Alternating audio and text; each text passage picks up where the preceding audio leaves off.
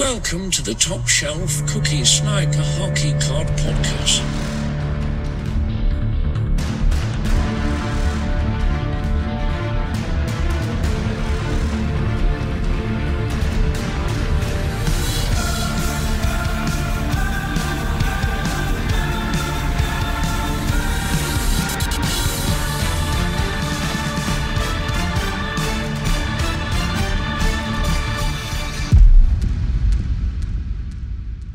Welcome to the Top Shelf Cookie Sniper Hockey Card Podcast. I'm your host, Jay, and this is episode number 25, and it's shaping up to be a really interesting episode. What can you expect from episode number 25? Well, we'll kick things off with a little quick NHL news. Then, in the next segment, I'm going to discuss some changes that if I was running upper deck hockey, what changes would I make to the product to make it better? So we'll go over some changes in this theoretical situation in my little fantasy world to make Upper Deck Hockey a better product for the public. And finally, closing things out, I'm going to discuss a trade I made on my card post this week and let you decide if it was a good or bad trade. So we have a lot of interesting things to talk about.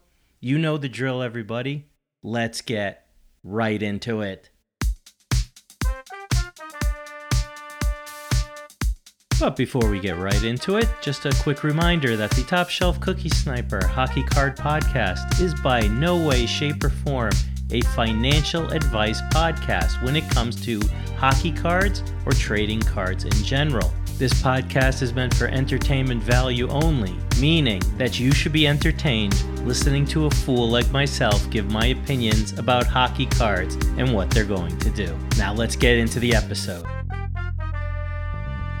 So, before we kick off quick NHL news, I'd just like to take a moment to thank each and every one of the listeners out there because we're about to hit a milestone on the Top Shelf Cookie Sniper Hockey Card Podcast. We are very close to a thousand listens for this podcast in only 25 episodes. I know that's not a huge number in the world of podcasting, but when you're thinking, hey, after 25 episodes, I'll be lucky if I have 26 listens, I'm pretty happy with the fact that you all are checking out this podcast. It's growing on a daily basis, and that's showing in the numbers that we're receiving from all the analytics. So, thank you to each and every one of you who takes time of your day to listen to a small hockey card podcast from some guy in New England who just likes to talk about hockey cards and what the hockey card market is doing. So, again, thank you. Now, let's kick off quick NHL news with kind of a little bit of a sad note. The Blues have fired Craig Berube, their head coach. They're going to have Drew Bannister take over on an interim basis. The Blues are just following the recipe that a couple of other teams are doing this year. If you're struggling right out of the gate and can't get those wins on the board, you fire the coach. And let's see what happens. The Edmonton Oilers did it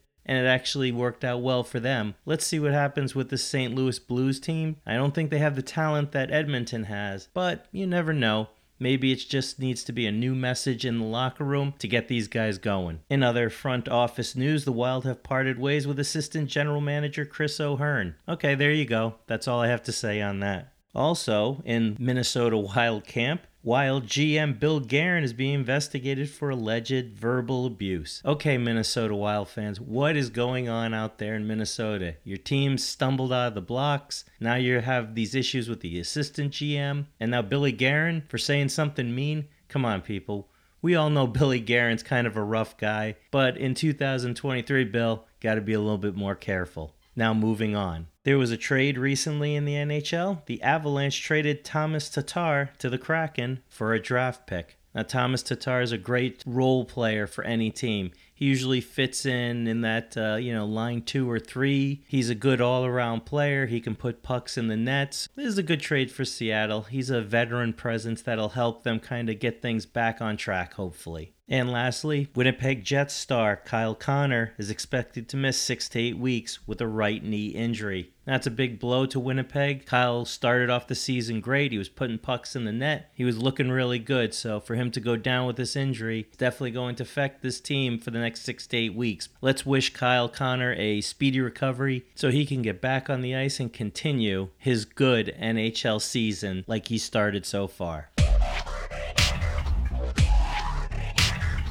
So, segment number two is going to be a nice little theoretical kind of discussion, if you would. And what the discussion will be is things I would change about upper deck hockey if I ran upper deck. So, the thought here is simply what would I do to the upper deck hockey products to make it a better overall product in the hockey card market? Or in the trading card market, I should say. So, here are my suggestions and my plan to make this product a better one overall. Now, the very first thing I would do with the Upper Deck product is simple. I would remove all mascot trading cards from all the products.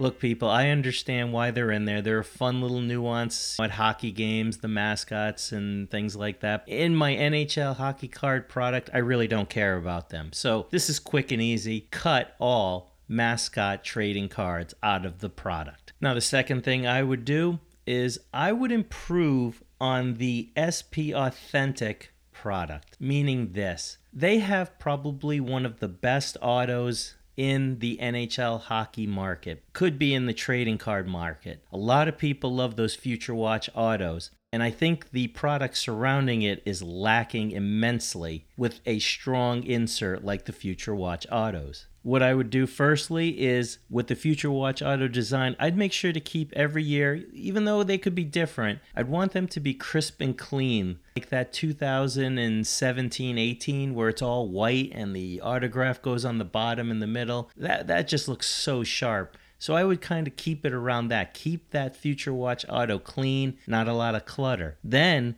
I would add better inserts to the product. I know they're trying to do that, but these inserts that they have in that product just don't work for me. They need to come up with some better ideas, whether it's, I don't know, more patch cards, more cards that are, say, like Panini, where there's different variations of certain cards. Maybe add inserts from other products that don't really need to be in Upper Deck's stable of products, which is something we'll mention a little bit later. So, right off the bat, like I said, get rid of the mascot cards is first, but then let's improve that SP Authentic product to really capture how good that Future Watch Auto card is, but make it worth paying the money that we're going to need to get a box of this with better inserts. The next thing I would do is I would remove all sticker autos from any hobby box that it cost over $150 US.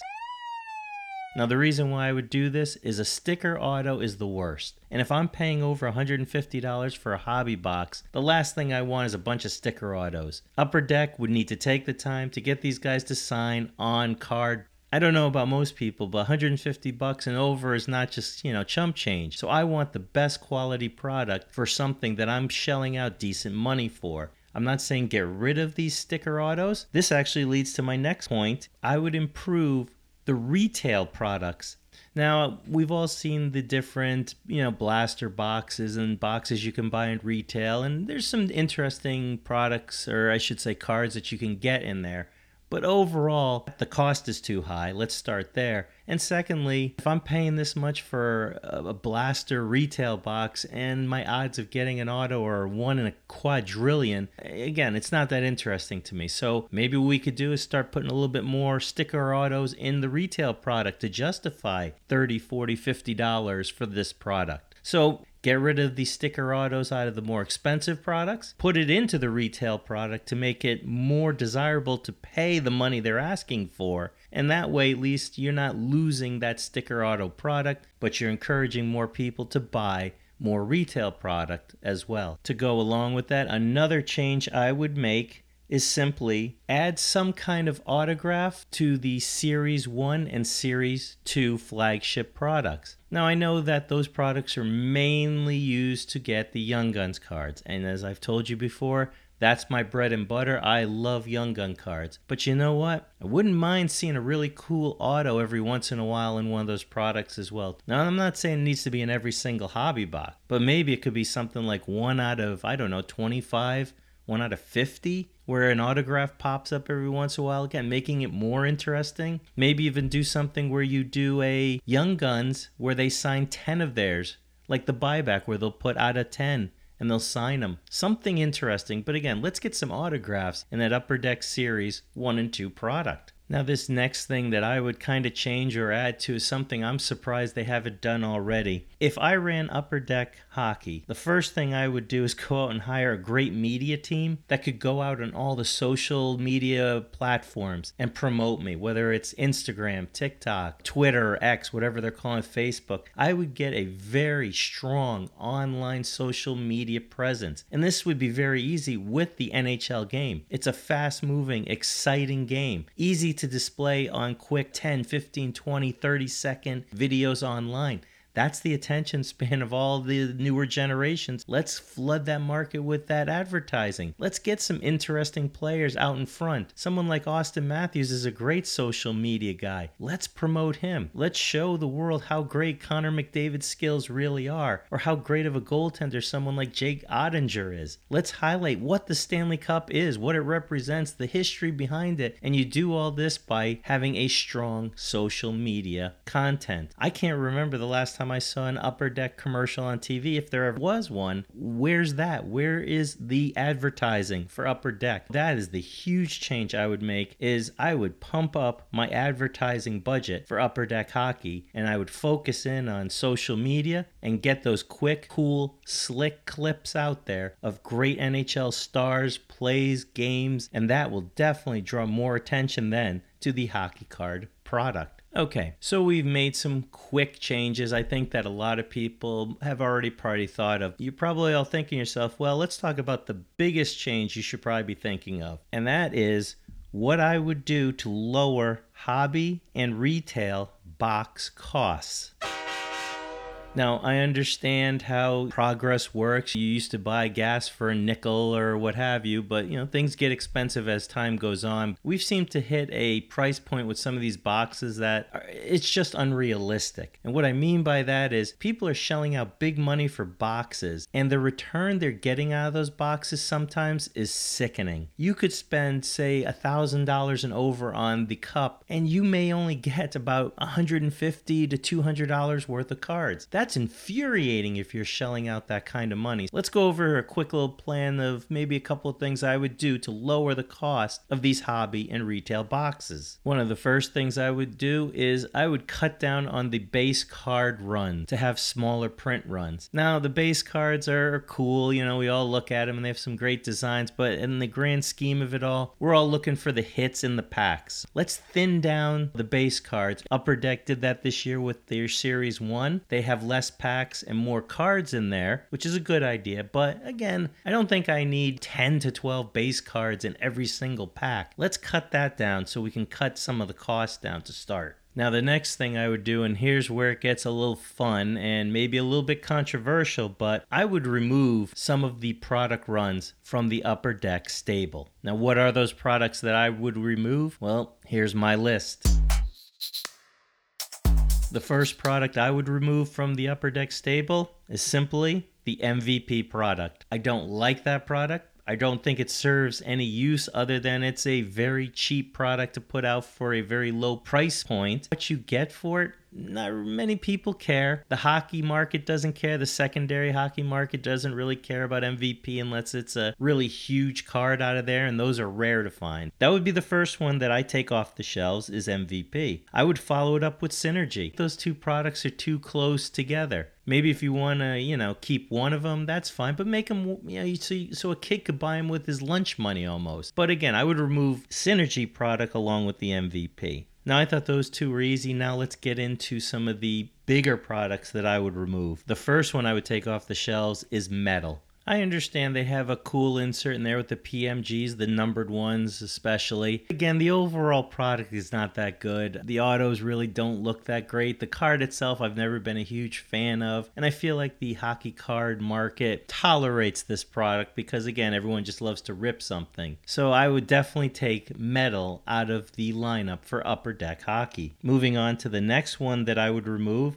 I would remove SPX hockey. I think you have SP Authentic. I think that's a great product. Let's build on that. Maybe let's put some of the SPX inserts into the SP Authentic. Again, combine the good things to make a stronger product. But SPX as a whole, It's a nice box to buy. It just doesn't seem to really go over well in the trading card market. Get a few cards in a box type of thing. And I understand, there you go, you're taking out all the base cards, but what they're giving you at the end just isn't a strong product on its own. So let's take it off the shelves. And then lastly, and this was a tough one for me, but I think this product needs to go as well, is I think we need to take artifacts off the shelf too.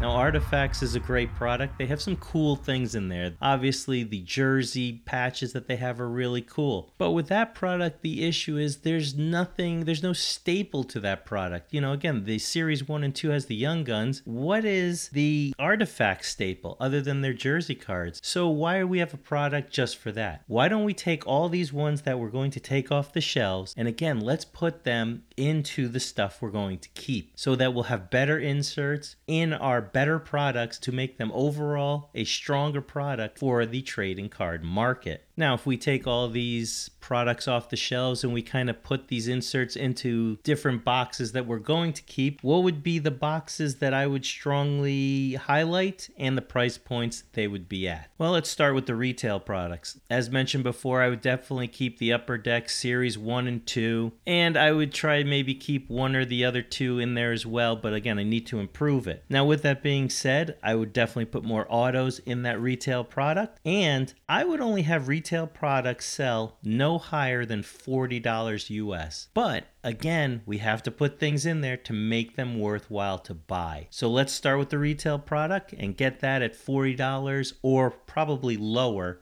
But let's put some more cooler things in there to draw more attention to that product. The next product run that I would definitely hold on to, it's a no brainer, is the Series 1 and 2 flagship product as I mentioned before, I'd li- I like where they're going, less packs, but let's get less base cards in there. And maybe instead of six young guns, maybe we go to four to five young guns. But before you start, you know, you, you close this podcast out with like, wow, this guy's an idiot. Here's the reason why. Is I would say that all series one and two hobby boxes should sell for only $100 US for both of them, regardless of who the players are in this product. Meaning, if you have a year where, for instance, you have the typical run of uh, rookies in there and you're charging $100 for it, well, when Connor Bedard gets into the series for the following year, you don't pump that thing up to two, three, four hundred dollars US. You keep it at the hundred price point. This way, again, you're not just basically saying to the public, hey, because this guy's hot,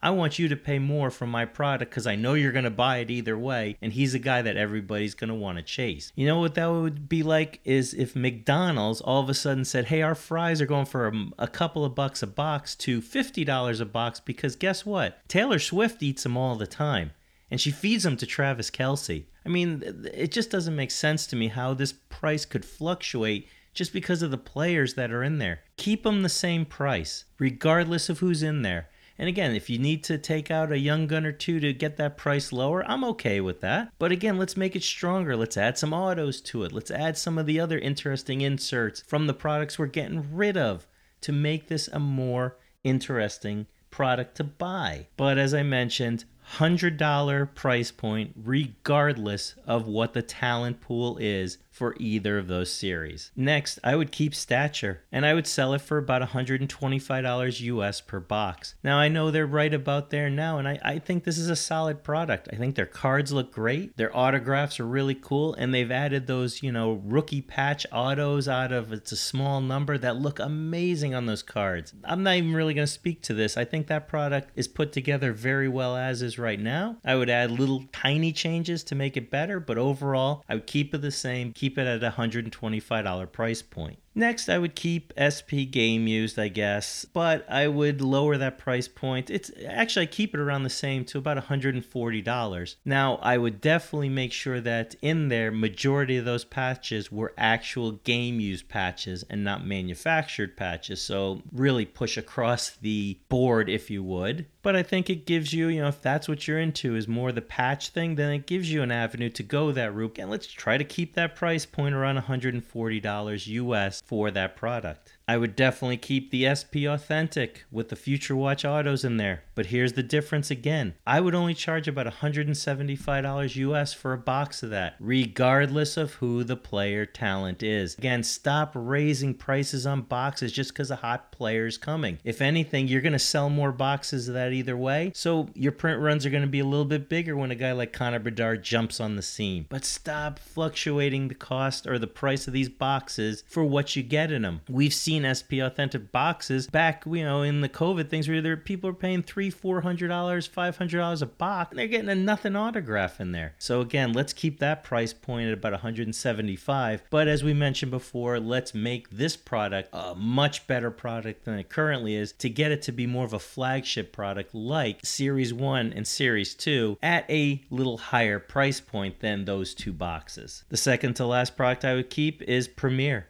and I would sell that for about $300 a box, which is usually around where it sells for now. But I would also put in a couple of better things. I mean, their autographs, their rookie patch autos are amazing in there. I would make sure there's no sticker autos in that thing. I would have a few Easter eggs that you could get, uh, you know, chase cards that you can get. But that product's a solid product. And again, for $300 and what you typically will get in that, I don't have a problem with that because, again, Upper Deck we need to make money too, but wouldn't fluctuate the price point again based off of the talent pool that comes out.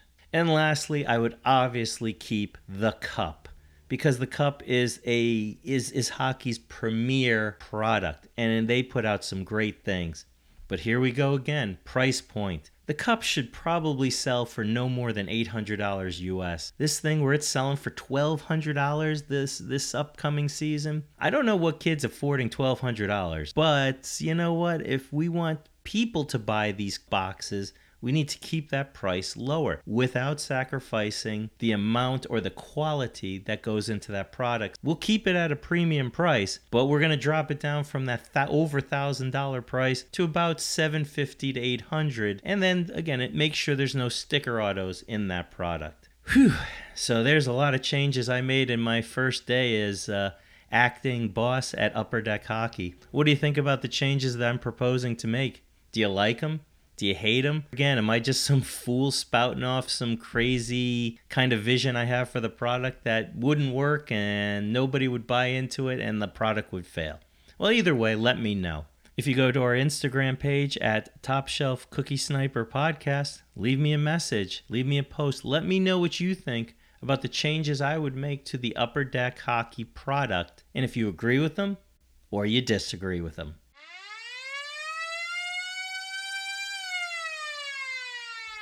And there's the siren to end our period. Uh, but just like last episode, we're not done yet. We got to go back out there for a little bit extra time, so let's drink some Gatorade and let's get back out on the ice and let's finish this thing off.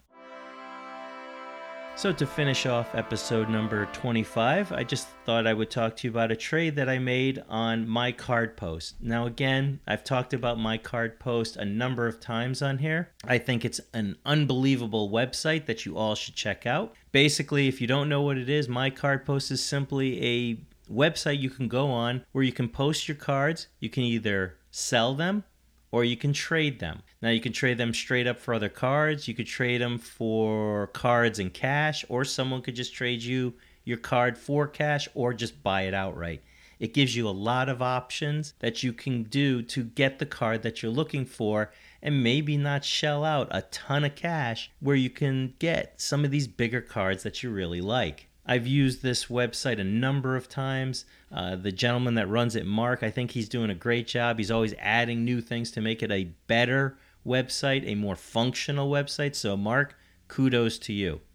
Okay, enough about the website. What was the trade that I made? Well, what I traded away was a 2020 Cale Makar metal auto, and it was a CSG 10. Now, this isn't his rookie year card and it's not numbered, so keep that in mind. Along with that, I traded a 2016 SP Authentic Nikita Kucherov auto, not numbered or anything, and that was the second card in the deal that I gave up. Now, what did I get in return for those two cards? Well, I received an Auston Matthews Young Guns rookie card, BGS 9. So, what do you think of that trade? Do you think it's a fair trade? Do you think the other person got the better deal? Do you think I got the better deal? Or again, was it right down the middle? The reason why I got this card is, uh, you know, it's pretty simple. Look, Auston Matthews is having a great season. I'm kind of loading up on Auston Matthews because I, I think he's one of the top five players in the NHL. I love his game. I love his social media content. I, you know, everything about him. So I think he's going to have a great season, and I want to have a number of these cards in my stable that I can basically sell off when it gets towards the end of the season. There you have it. There's the trade I made. As I mentioned in the previous segment, let me know what you think about it. Go on our Instagram page, Top Shelf Cookie Sniper Podcast. Let me know what you think about this trade. Well, there you have it, folks. That's the end of episode number 25 of the Top Shelf Cookie Sniper Hockey Card Podcast. As I mentioned before, I'd like to thank each and every one of you who takes the time out of your day to listen to this 20 minute plus or minus podcast about hockey cards and listening to my different rants and raves and maybe some stupid statements that I make. But you know what? At the end of it all, we're having a conversation about hockey cards, and that's something I know I love to talk about. And it's nice to find some people out there who like to listen about these things that interest me when it comes to the hockey card market. So if you haven't already done so, you know what to do. Give this podcast a follow, give it a like, share it with your friends, your neighbors, your relatives. Again, the more people we get involved into this discussion, the better it will be not only now, but in the future. If you like this episode and want to check out some of our past episodes, go to any of the podcast platforms and listen to previous episodes of the Top Shelf Cookie Sniper Hockey Card Podcast. So that'll do it for the episode today. Again, thank you to each and every one of you. Now, you know what to do. Go get your popcorn, go get your Reese's peanut butter cups. I love Reese's peanut butter cups. And go get comfy on your couch and check out some NHL hockey that's on the TV currently. So, for the Top Shelf Cookie Sniper Hockey Card Podcast, I'm your host, Jay, signing off, and we will see you soon.